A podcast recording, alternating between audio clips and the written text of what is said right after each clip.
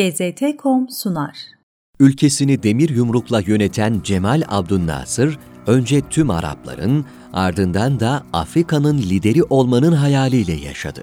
İsrail'e karşı yapılacak bir savaşı Arap Birliği'ni tesis etmenin en kestirme yolu olarak gören Abdünnasır, 1967'de Arap dünyasının İsrail karşısında aldığı yenilginin baş aktörlerindendir. Panarabizm uğruna. Cemal Abdünnasır. Cemal Abdünnasır, 15 Ocak 1918'de İskenderiye'nin yoksul mahallelerinden birinde dünyaya geldi. Adını diğer pek çok akranı gibi başarılı olamasa da bölgeyi işgal eden İngilizler karşısındaki dik duruşuyla nam salmış Osmanlı subayı Cemal Paşa'dan aldı. Postacı olarak çalışan babasının imkanı olmadığı için Kahire'deki amcasının yanına gitti ve orta öğretimini burada tamamladı. Kısa bir süre devam ettiği hukuk fakültesini bırakan Abdünnasır, Kraliyet Askeri Akademisi'ne katıldı. 2 yıllık eğitimini 1939 yılında tamamlayarak Sudan'daki Mısır ordusunda göreve başladı. Hayatının geri kalanını etkileyecek gelişmeleri Sudan'da bulunduğu dönemde yaşadı.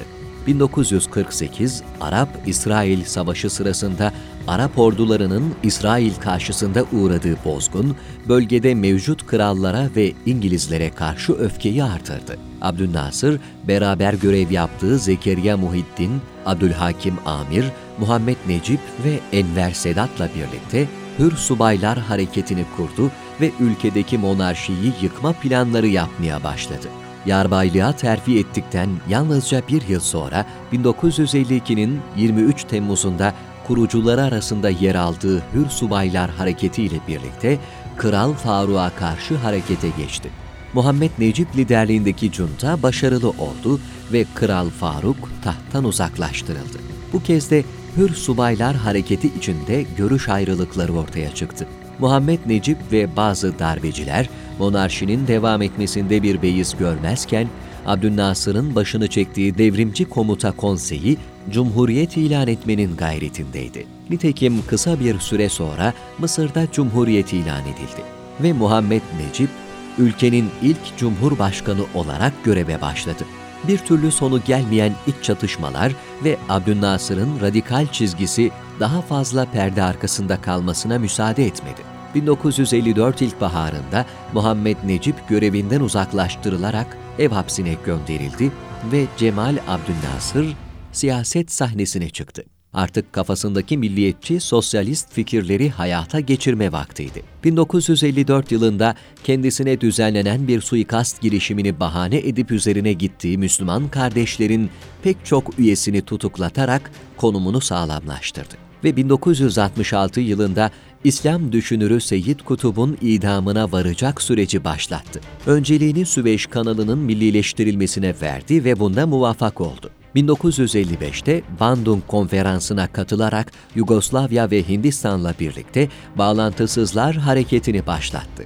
Çok geçmeden Süveyş'te patlak veren kriz nedeniyle İngiltere, Fransa ve İsrail işbirliğiyle karşı karşıya geldi. Abdünnasır, Süveyş'te mağlup olsa da Soğuk Savaş döneminde nadir görülen ABD-Rusya fikir birliği sayesinde kanalı kontrolü altına almayı başardı ve Arap dünyasındaki yükselişi daha da hızlandı.